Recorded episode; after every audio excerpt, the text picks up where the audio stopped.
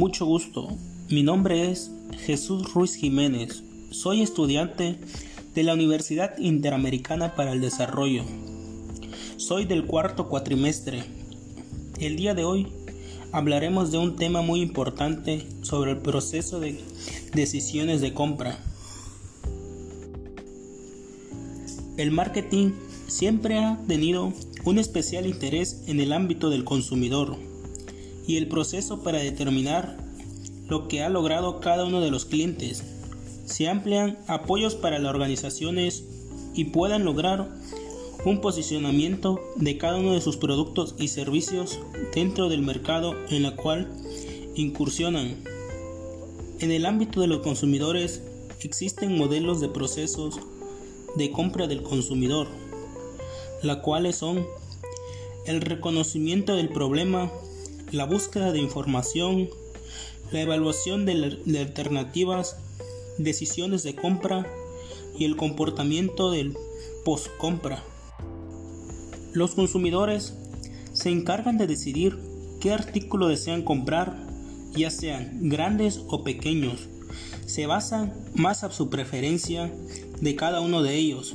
El cliente debe de consumir un producto donde se sienta satisfecho al poder adquirirlo.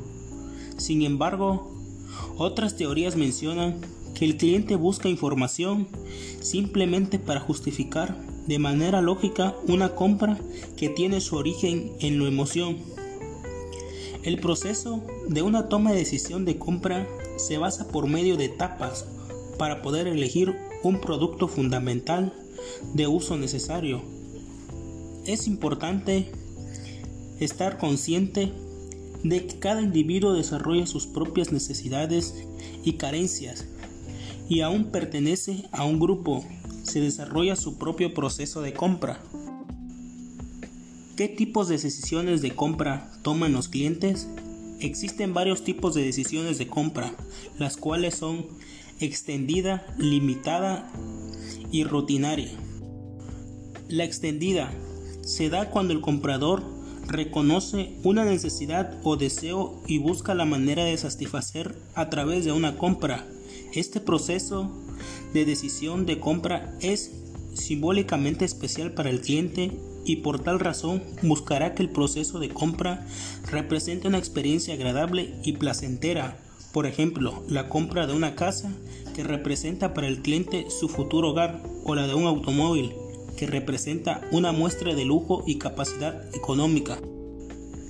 Limitada, cuando el comprador tiene una experiencia previa de compra o una expectativa o conocimiento técnico que le permite saltar algunos de los pasos del proceso de compra, sin generarle riesgos o incertidumbre, como lo es el caso de compra de ropa, donde el cliente busca algún estilo en particular, tiene referencia del precio, marca o calidad y compra en establecimientos de costumbre. Rutinaria es aquella que tiene lugar cuando la compra del artículo es parte de una costumbre. Por esta razón no se lleva un proceso, ya que son productos de bajo costo, son bienes de impulso o detección de la necesidad.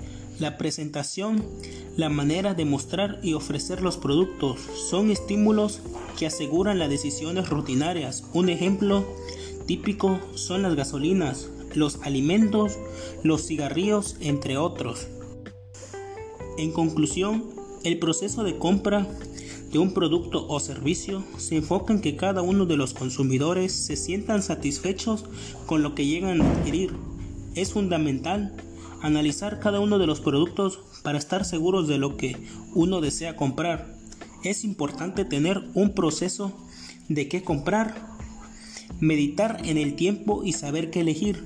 En general, cuando mayor sea la experiencia del consumidor en el uso del producto, cuanto mayor será su exigencia las marcas existen y cuando menos importante sea la compra para él, menor será el tiempo invertido en el proceso de decisiones de compra.